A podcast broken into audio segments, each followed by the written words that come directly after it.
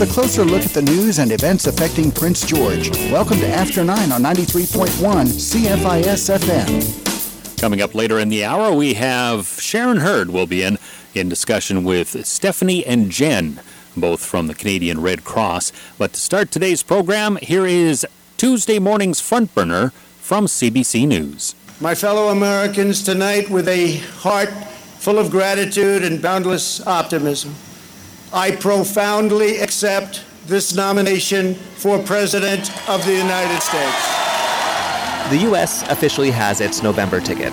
For the Democrats, Joe Biden is locked in, and on Thursday, Donald Trump accepted the Republican nomination. This is the most important election in the history of our country. At no time before have voters faced a clearer choice between two parties two visions, two philosophies, or two agendas. The campaign starts in earnest this week, and Trump faces real tests of his leadership, from protests over the police shooting of Jacob Blake to fallout from Hurricane Laura in the South and the devastating impact of COVID 19 in the U.S. Over 180,000 people have died of coronavirus in the country. Today I'm joined by two colleagues from our Washington Bureau, correspondent Paul Hunter and senior editor Lindsay Duncombe, to talk about what this all means for Trump's chances at re-election. I'm Josh Bloch. This is Front Burner.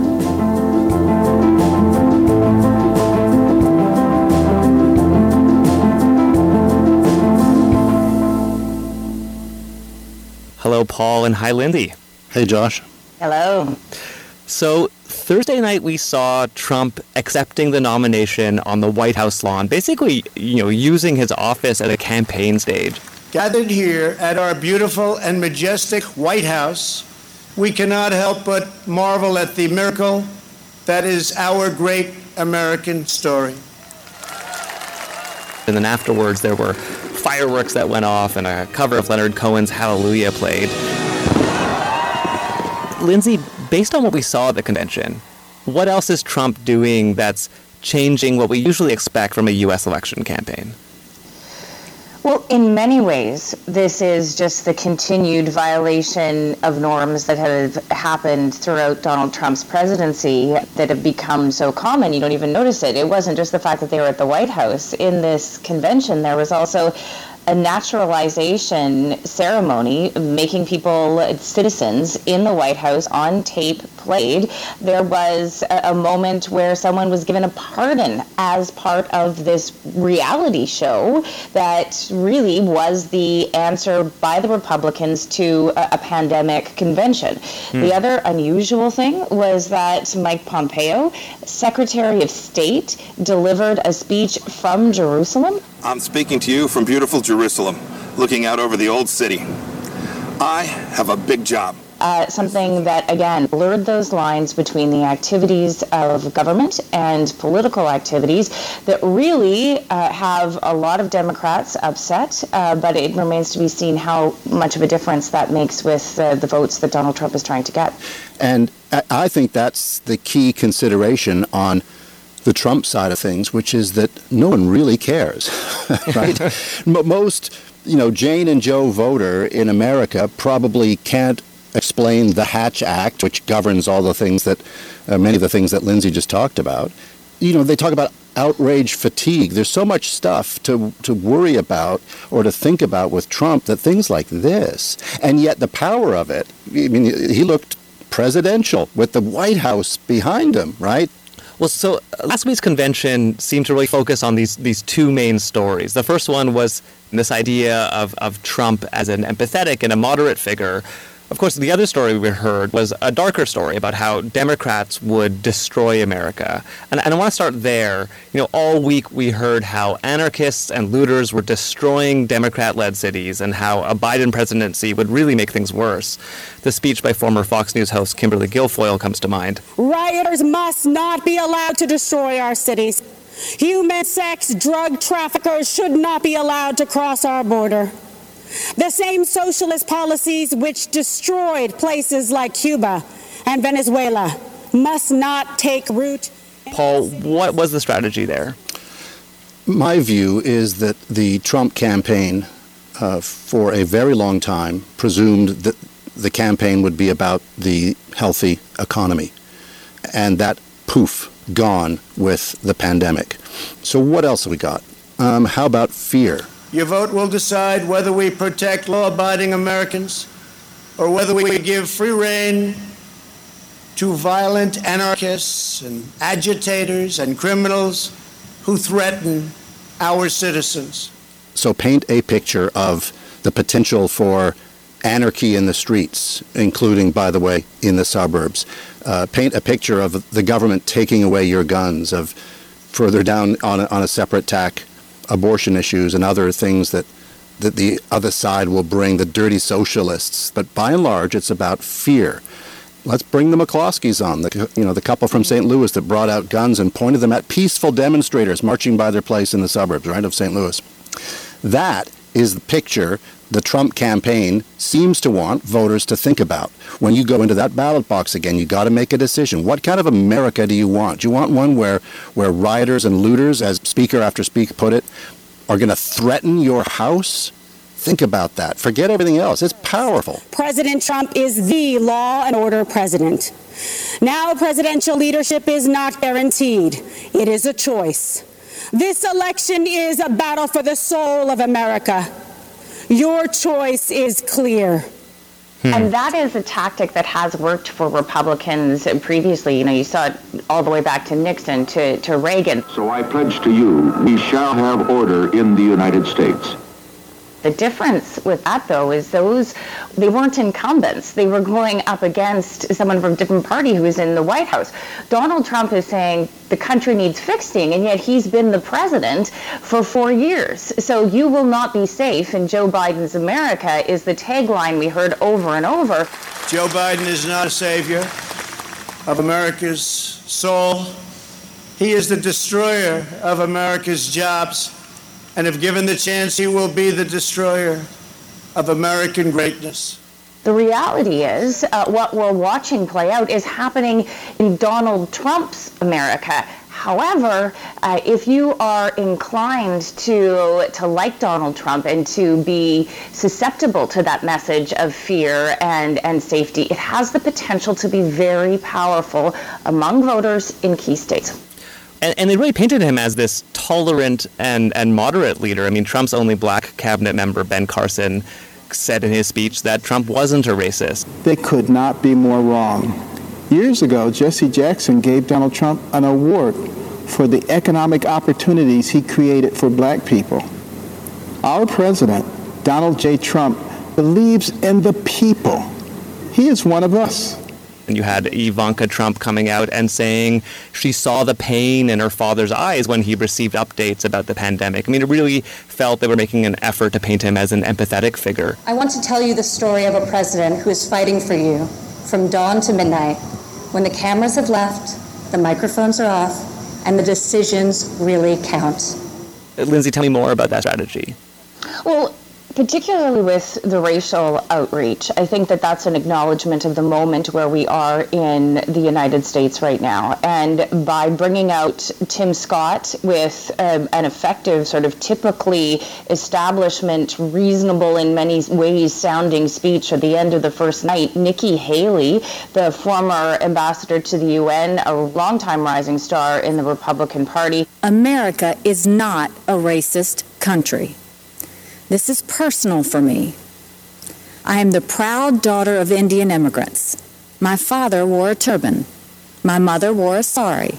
Really, the strategy appears to be to give people who have doubts about the accusations about Donald Trump's racism, a, a, sort of an out, a way to not potentially think about that uh, when they are going to cast their ballots. Simultaneously, it's happening with coded language, things that very much feel like racial dog whistles coming from, as uh, Paul mentioned, the McCloskeys sitting in their couch there too. So there's two things that need to happen if Donald Trump is to get out of the polling hole he's in behind mm-hmm. Joe Biden. He needs to get that base out to the polls, energized, volunteer. Despite the pandemic, they need to vote in key places. And he also needs to reach beyond that base. So simultaneously, there was red meat, and then there was the flip side of that, which is, but Donald Trump isn't as bad as the Democrats are making him out to be.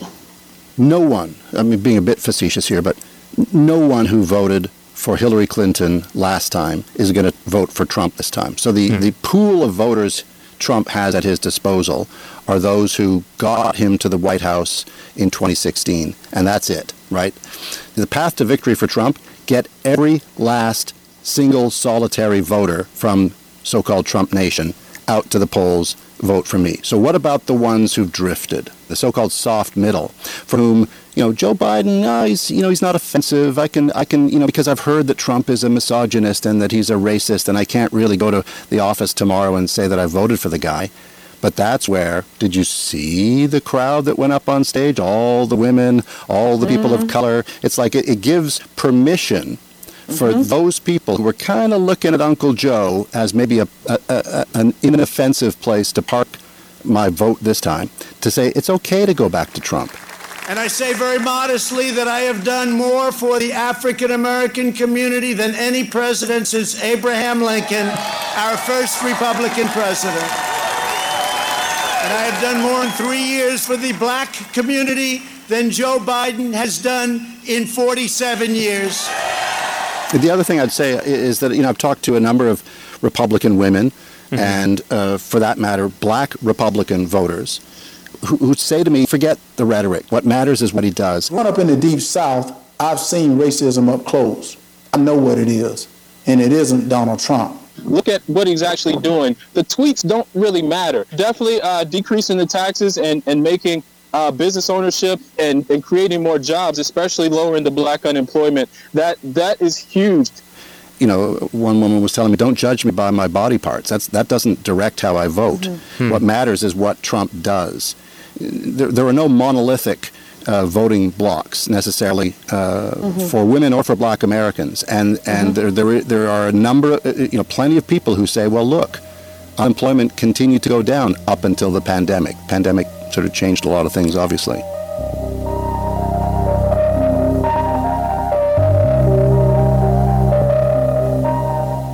Part one of Tuesday morning's front burner from CBC News here on 93.1 CFIS FM.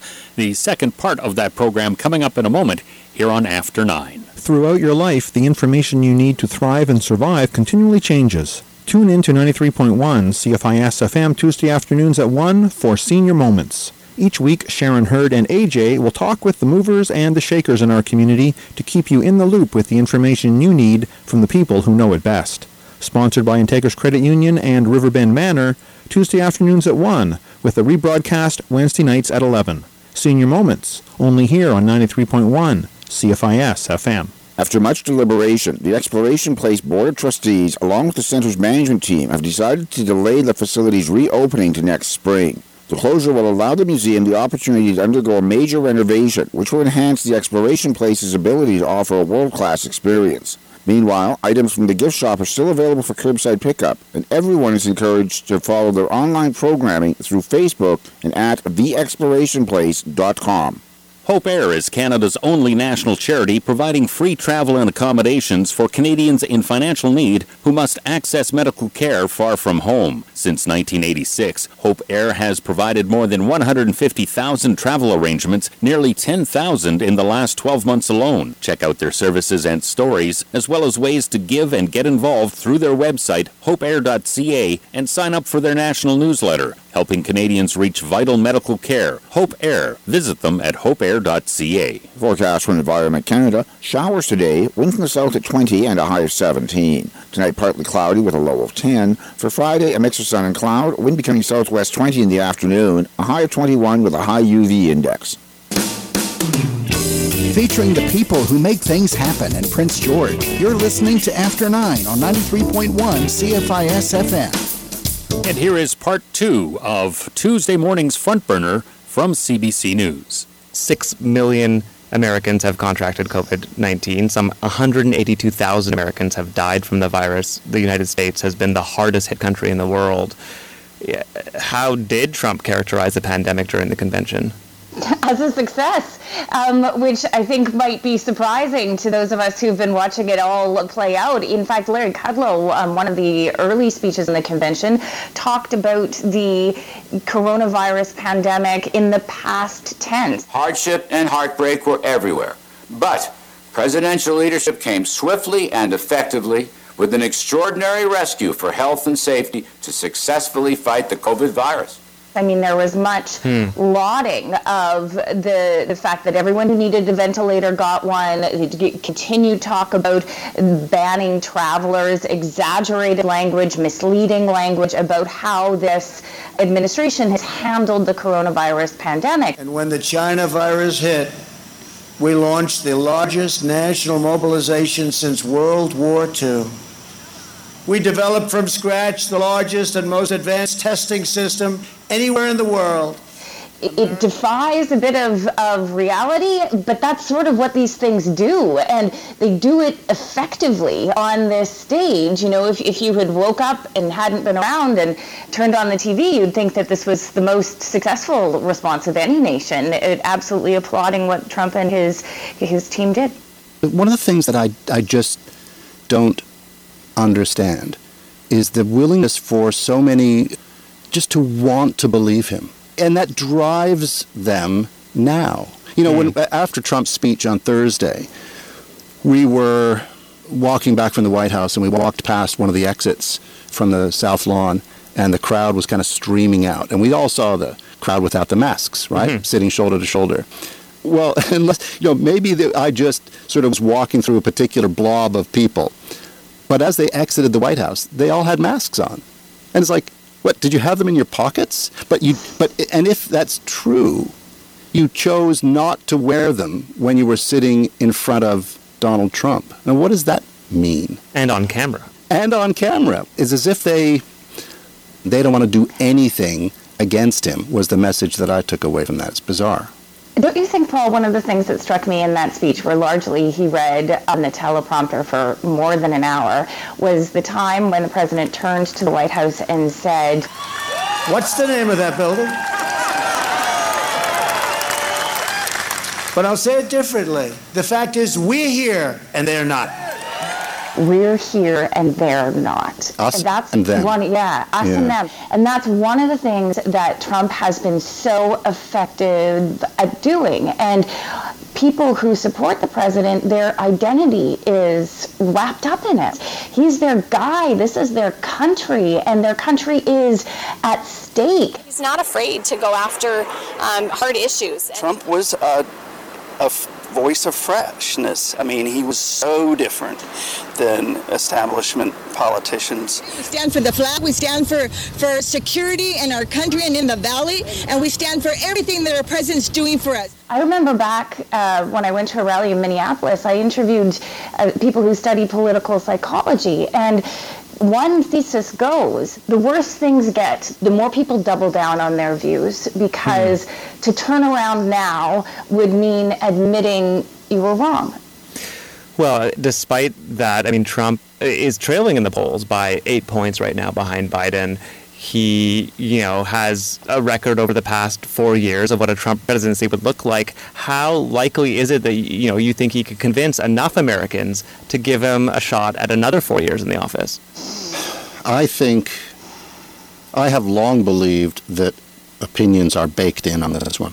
Mm-hmm. Uh, that we could have the election tomorrow and it'll be pretty much what we're going to see in November, right? Uh, again, didn't we say all that in 2016, right? Right. I look back at the polls from 2016, and in late August, it was it was Trump trailing Hillary by seven points. Um, we can remind ourselves that we really only have to look at a handful of states, you know, Wisconsin, Michigan, Pennsylvania.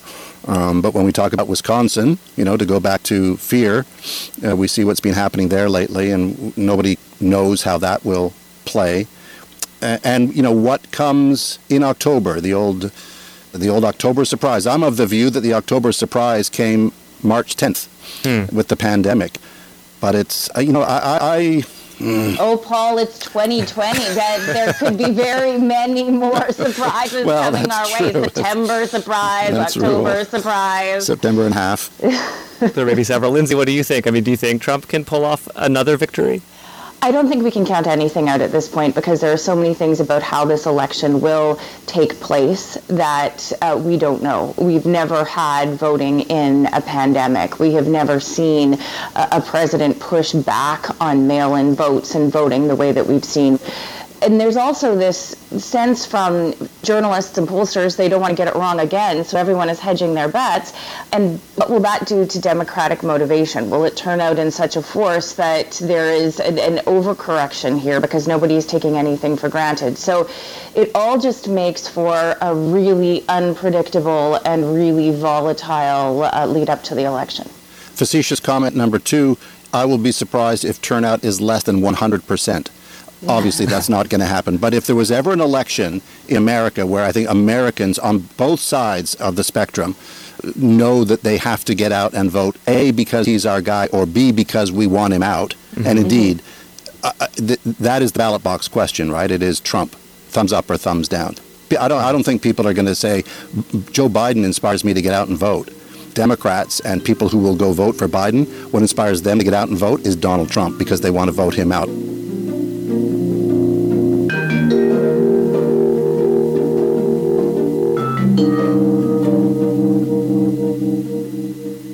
Based on what we saw at the Democratic and Republican conventions, you know, what does that say about what the next two months might look like? What is this campaign going to look like heading heading into November? Ugly. Yeah, nasty. Like seriously, and and and you know, we both sighed. it's it's I you know it's it's such it's so polarized, and the the fury is if not out in the open, just barely skin deep, and the fear of on one side of losing what we got, and the fear on the other side of never getting back what we had is you can smell it in the air. It's like, even setting aside the tone of the campaign, I don't know what's going to happen election night. You know, we talk about mail in voting, right? And mm-hmm. the, the numbers would suggest that the majority of voters who cast their ballots by mail are going to be Democrats who wear masks and who don't want to line up at polling stations. And the minority would be people who uh, support Trump.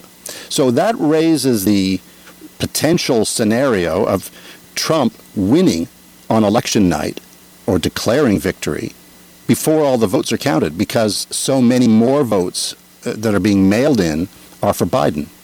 And so Trump gets up and, and stands at the podium and says, Thank you, here we go, four more years, we've won. And then, like three days later, they've opened all the mailbags and someone says, Actually, Biden won.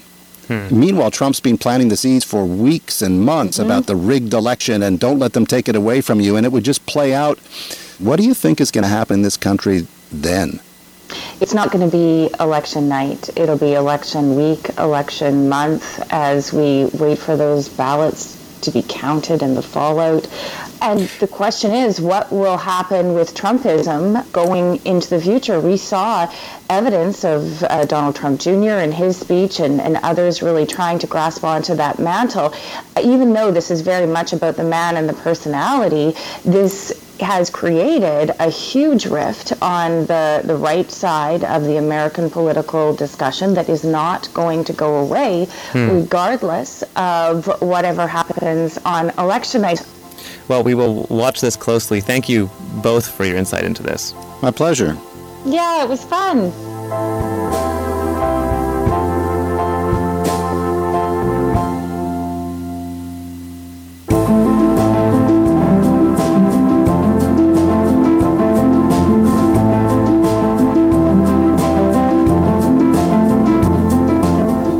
Before we go today, an update on Canada's efforts to secure COVID vaccines. Today, I can announce that the Government of Canada has signed two new agreements with Novavax and Johnson & Johnson to reserve millions of doses of the vaccines they're developing. On Monday, Trudeau said both candidates are showing promising results, and if the vaccines are ultimately approved, the The combined deals are good for up to 114 million doses. Canada has already secured millions of doses of vaccine candidates from two other U.S. companies, Pfizer and Moderna. Trudeau also announced yesterday that Canada is increasing its own capacity to make vaccines. The federal government will spend $126 million to expand a manufacturing facility in Montreal. That's all for today. I'm Josh Bloch. Thanks for listening to Front Burner. On 93.1 CFIS FM, that is Tuesday morning's Front Burner from CBC News. Also, check out Front Burner on the CBC Listen app or wherever you find your favorite podcasts. Stick around when After Nine returns. It's Sharon Hurd in discussion with Stephanie and Jen from the Canadian Red Cross. Residents are advised that both lanes of North Nechako Road near Michael Road are closed today. The closure is for the installation of an important sanitary service connection. Local traffic and emergency vehicles still have access. The installation is expected to be completed by tomorrow. Motorists are asked to exercise caution around the work zone and obey all signage and traffic controllers. Once again, that's North Nechako Road near Michael Road, closed until tomorrow. Two Rivers Gallery is heading into fall with new programs for adults. On September 29th, bring in a digital headshot of your pet and design a cookie cutter in the Maker Lab. Then on November 10th, it's back to the Maker Lab to design your own jewelry using the laser cutter to create and engrave it. You can also sign up for Try It Tuesdays with a different activity each session. All programs are designed with COVID 19 protocols in place. For more information on these and other programs, go to tworiversgallery.ca, where creativity flows in the Canada Games Plaza. Canada Post reminds you to keep your dog secure. Please do not open the door during deliveries or allow your dog to approach Canada Post employees while they are out in the community. This makes it difficult to adhere to physical distancing and increases the risk of dog bites. Already this year, Canada Post personnel have experienced more than two dozen incidents with dogs in Prince George. Check out and share the video on the Canada Post Facebook page to help spread this important message. Downtown Prince George is open for business. Visit the Downtown Prince George website for information about many of the businesses that are still operating with innovation and determination. Mobile security patrols have been added to provide more eyes and ears on the street during late evening hours. Follow Downtown Prince George through their website and social media to learn more about other programs and initiatives to support business and the community. Downtown Prince George, open for business. Find out more at downtownpg.com. Thank you for tuning in and staying tuned to After 9 on 93.1 CFIS FM. As heard on Tuesday afternoon's Senior Moments program here on 93.1, here is Sharon Hurd in discussion with Stephanie and Jen from the Canadian Red Cross. You know, have we had any serious uh, calls for the Red Cross in, in this area this year? I don't think so. Maybe the floods. Sure, yes, absolutely. I can speak to that. Good. Mm-hmm. So go ahead. Yeah. Do you want me to go ahead with yep, this? Yep. Okay.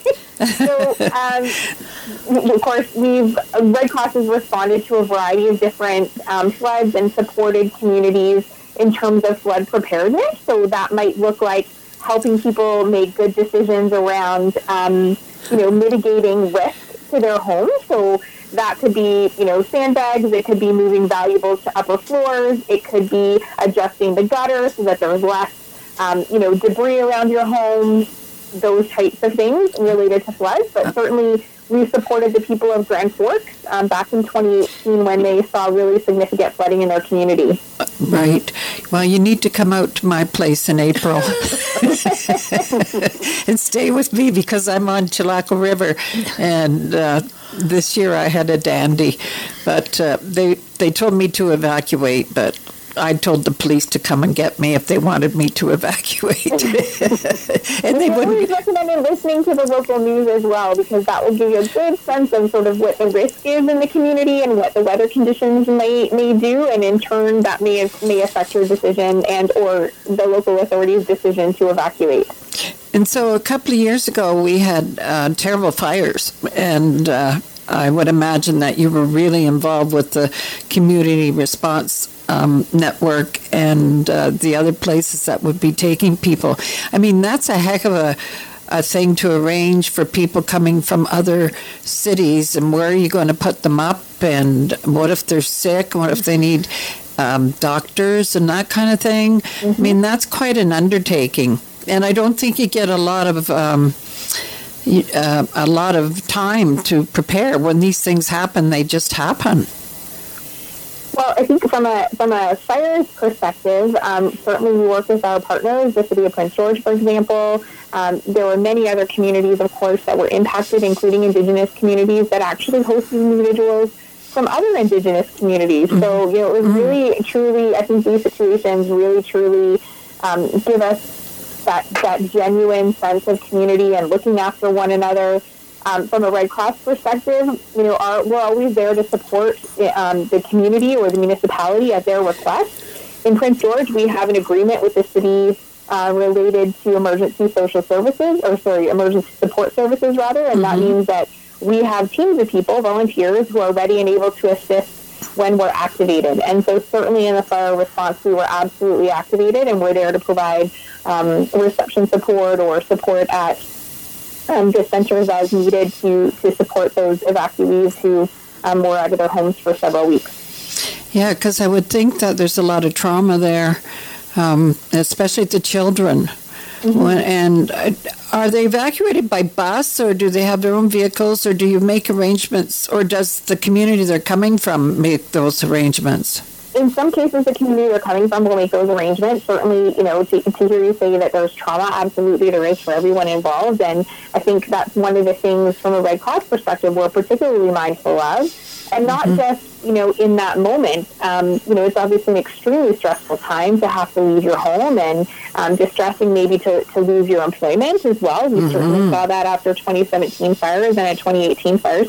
And for some people, we saw evacuations year after year after year. And that can also be kind of um, amplify that feeling of that helplessness or the fear. And so that is absolutely something we're really mindful of. We actually have a special team of people who work with us um, in our emergency management team, and they're called safety and well-being volunteers. And part of their role is really to kind of have that check-in um, with individuals who might be in distress, and we would provide referrals within the community if that was appropriate, um, if they needed additional supports, for example. But most people, when they evacuate, often will take their own vehicle and will make their Mhm. way to wherever the reception center is, or they might have an opportunity to go stay with friends and family who might be, you know, kind of out of the danger zone, but does, don't necessarily mean that they have to go to, um, you know, altogether a different community. The other thing I was thinking of as you were talking was if a child got separated from their family, um, that would be something that would be really frightening for that child. And I suppose um, you would have people who would be able to tr- track down their parents. Absolutely. I mean, I, I don't know of, a, of an instance of that occurring in, in 2017 or, or 2018. Um, we did have some children who, during the Fort McMurray fires, were separated from their families. However, of course, they were well cared for uh, at Mhm. the time. For example, we had a principal who was on a bus and, and made Mhm. sure that those students got to safety and, and allow, you know, were able to, um, you know, connect them back to their families. So I'm not aware of any instances in British Columbia of that occurring. But of Mhm. course, as you can imagine, Fort McMurray was just an extreme situation, and it required quick thinking. And ultimately, Mhm. those those kids were safe. Well, and there is there still fires uh, down in uh, Kelowna in that area still going on? We are still seeing there are three fires of note currently in British Columbia, and those um, are available on the BC wildfire website, um, primarily in southeastern BC this year. We did have um, some communities that were on evacuation alert or on evacuation order. Um, most of those have now been rescinded, and so the fires are burning, you know, near to community. But at this point, um, you know, significant evacuations are not required. Although that always can change. That's good news, though, because uh, uh, there's such tragedies, and and I don't think that those of us who aren't involved. I mean, the last couple of years that we had those fires, I was really nervous about it, and the smoke that came into my house and on my house and and on everything outside, on my lawn furniture and everything, are just you can't get that off, and and that's just me sitting there at the at the edge of the fire. I don't. I'm not my house wasn't in danger or anything like that. But it really does make you think about the people that are so close to it Mhm. and how frightening that is.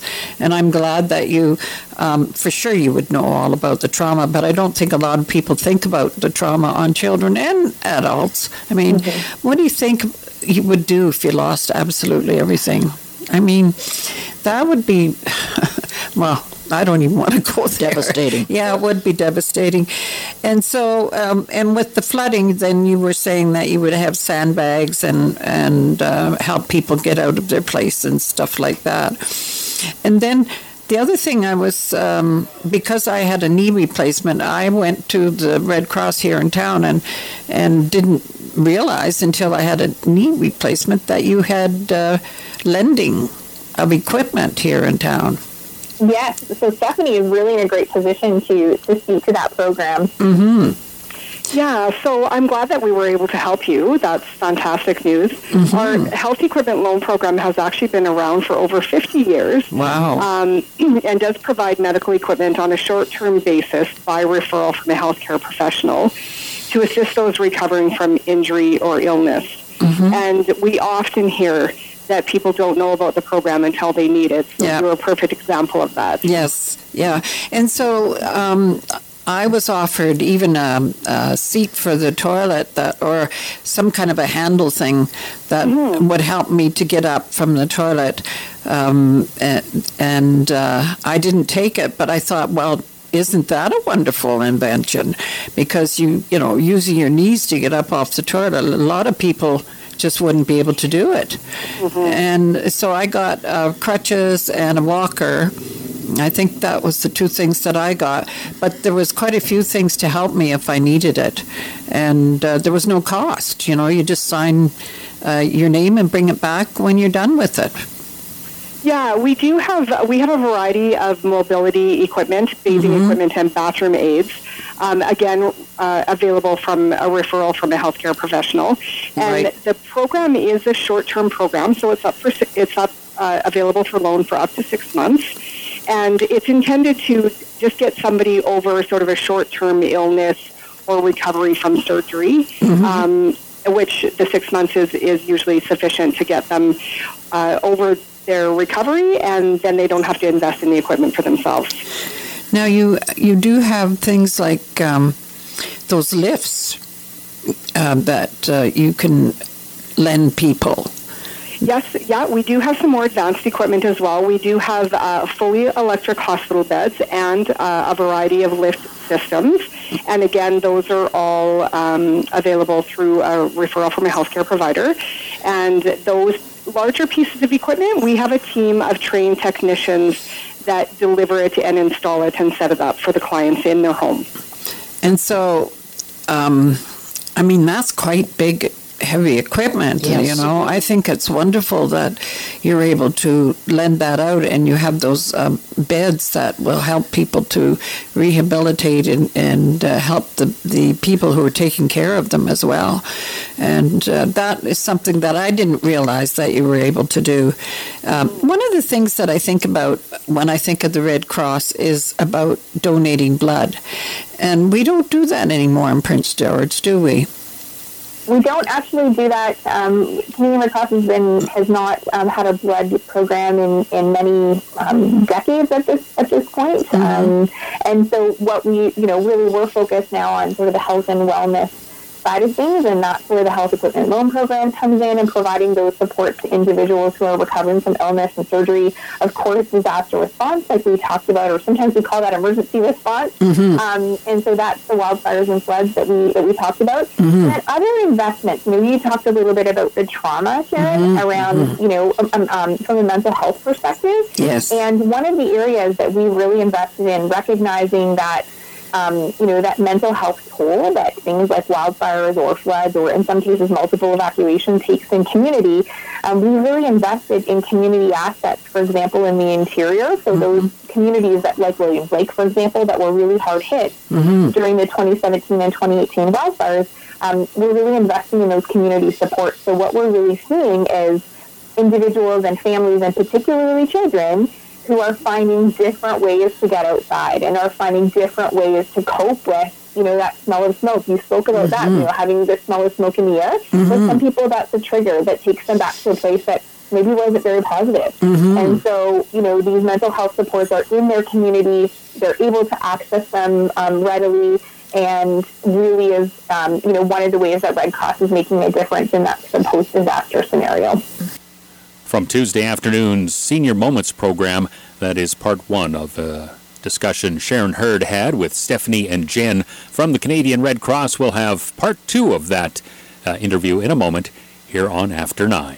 As part of the city's budget, Council has approved important service enhancements aimed at increasing community health, well-being, and safety, particularly in the downtown. Six areas are being enhanced police services, bylaw services, contracted security, funding for homeless service hubs, improved parkade lighting, security and cleaning, and additional staff and equipment in public works. More information on the city's service enhancements to improve health and safety for all is available through the news link at princegeorge.ca. The Government of Canada has started the gradual resumption of some passport services in Canada. Passports can now be applied for by mail. Those in immediate need of a passport can request an in person appointment. Those without current travel plans are asked to wait before applying for a passport. Processing times are expected to be longer than normal due to high demand and current protocols taken to keep Government of Canada employees safe. For more information, visit canada.ca or follow Passport Canada on Facebook or Twitter.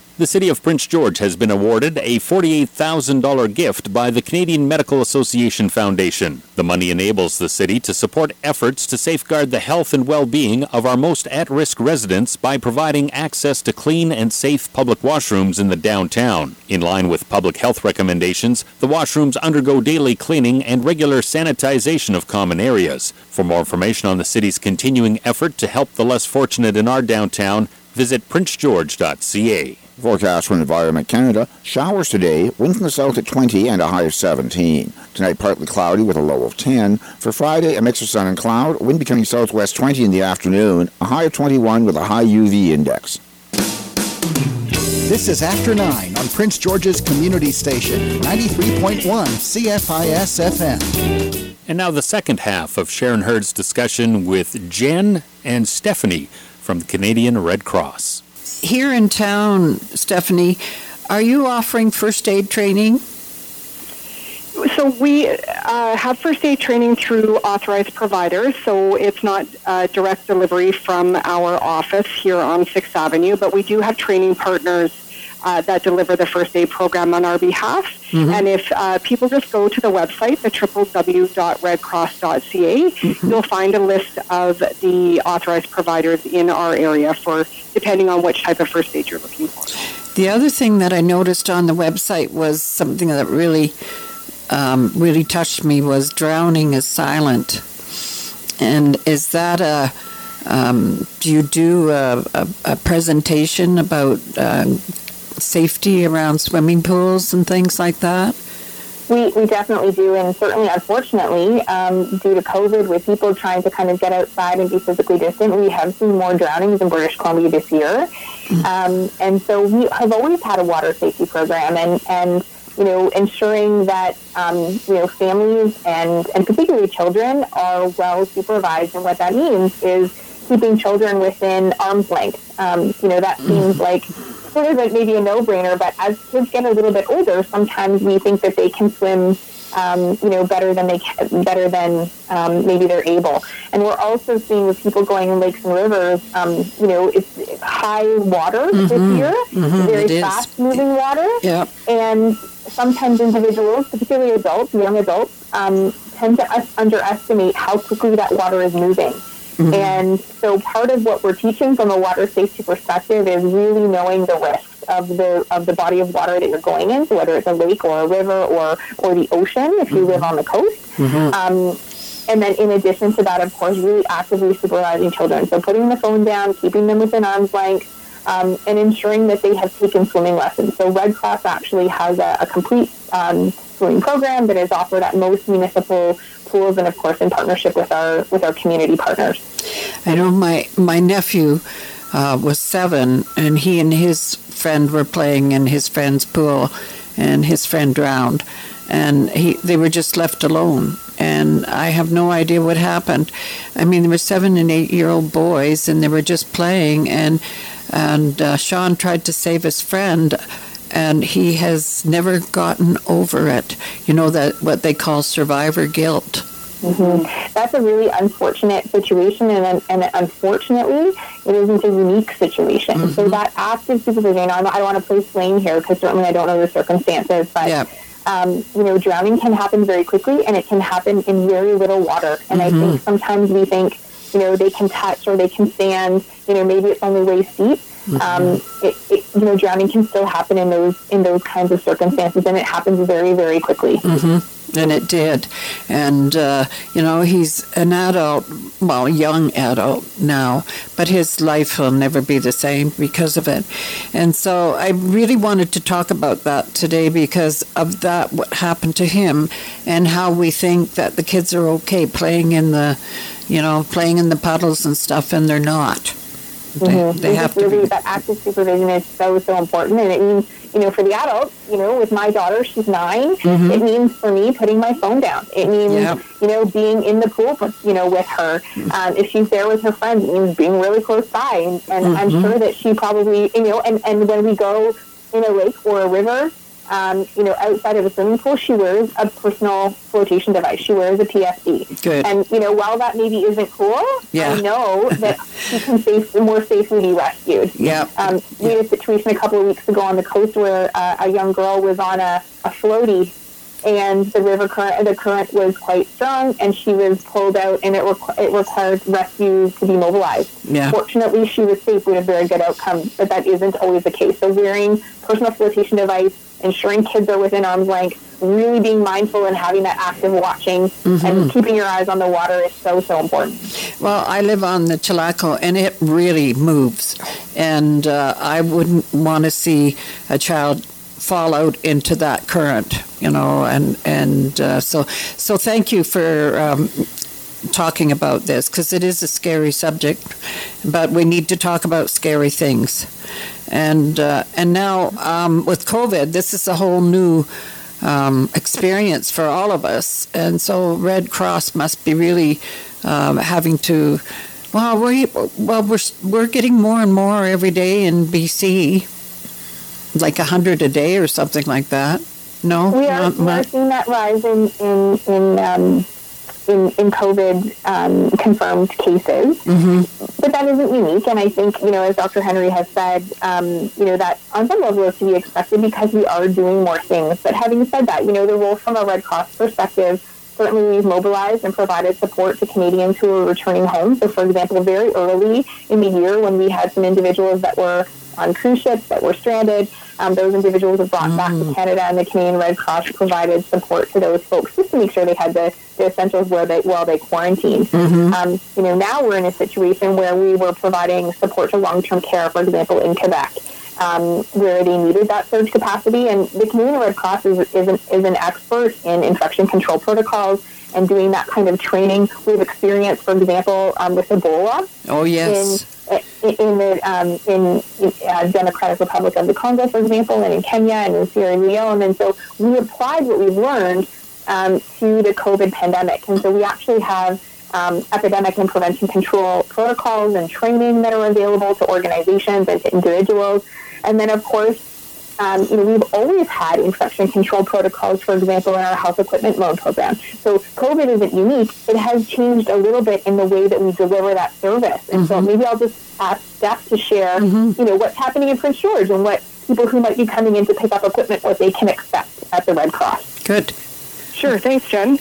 So we, since the start of COVID, we have been continuing to provide service. Um, you know, we knew that was really important that people could still get equipment uh, when it was needed, and but we have been working with our doors locked just to ensure the safety of our clients and our team, of course. And uh, what we're doing is we are encouraging people to make an appointment. So just to give us a call and make an appointment, make sure that we have a copy of the referral, and then we can prep their equipment ahead of time and have it all ready for them just to do a curbside pickup. And the same thing when we're when they're returning equipment. Uh, if they know they're going to return it, they can just give us a quick call and let us know. uh, that they're going to bring it back. Uh, but either way, if they're not able to phone and make an appointment, or if they're just on the on the fly, they can certainly just come, knock on the glass, and uh, a volunteer will will speak with them, and then we'll do uh, the handover of equipment with six foot distancing in place, and to make sure that it's it is safe and that we're not, um, you know, we're we're not getting too close to them. So have we? Have you had to do um, one of the um, the field hospital? Have you had to do that in BC? We, we were asked by the provincial government um, and with our with our colleagues at the at Vancouver Coastal Health Authority uh, to set up or mobilize what would be what we would typically call a field hospital. So these are um, it's a modular unit. It's quite large and it comes in a variety of different pieces. And we have in the past mobilized that to deploy globally uh, 25 times. So we've mobilized different field hospitals to different locations. Most recently, it was in Mozambique and uh, I had the opportunity to be there to see that last fall. Um, however, in this context, it was about providing a non-COVID positive space that if we needed that surge capacity, that that it was available in the lower mainland, which was at the time where we were seeing the greatest number of cases. Mm-hmm. So that facility remains set up and it remains on a 48 hour activation, which would be identified by um, either the Ministry of Health, whether Dr. Henry or through Vancouver Coastal Health. They will make the decision um, if and when the time comes to activate that, that space, but it is ready to go. And it is currently at the Vancouver, it's called the Vancouver Coastal Health Center, and it's at the Vancouver Convention Center. Oh, now uh, what is this seven-person technical team that you have? So we had a team of individuals who, who are experts in infection control and in, and who are experts in setting up our field hospital. So typically those we call them international delegates, and typically those would be the individuals who would go to an interna- a major international response and assist in setting up our field hospital. Okay. So so we they work with our partners. So in this case, of course, it was Vancouver Coastal Health, the Mobile Medical Unit in BC, and of course the Ministry of Health here in, in British Columbia. And together they devised a plan, set up, mobilized equipment, um, mobilized individuals, but our Red Cross team provided leadership to the setup of that of that site. Pretty, pretty um, amazing, isn't it? It's pretty awesome to, to be able to provide that support at home. Like we have this expertise, and usually, you know, Canadians or British Columbians don't always have the opportunity to see it firsthand. So it was, it was, um, it was, it was great to be able to, to know that we were here and able to provide that support here at home. Absolutely. I um, I was thinking uh, with the homeless. I wonder why they can't set up those kind of field hospital things for the homeless. But uh, that's another story. that's another. It's kind of out of our scope at, Yeah. this, at this point. Yeah. So Yeah. for us, it was really about um, you know mobilizing support at the request of at the request of our partners. Now you um, take volunteers, do you? We sure do. Absolutely. hmm And so they just have to drop in um, to the office stuff, or I guess they can go on the the website and get a volunteer form to fill out. They certainly can, Sharon. But we we do like we like to give a, a personal welcome here in Prince George, Mhm. and we do encourage people just to give us a call. Mhm. Um, they can speak with Mike.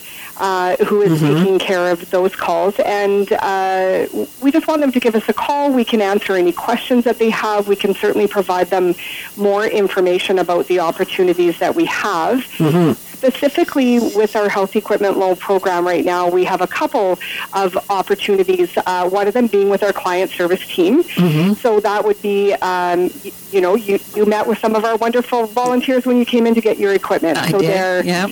They're they're meeting with the public. They're providing them the equipment. They're providing them the instruction sheets for the equipment and getting them on their way.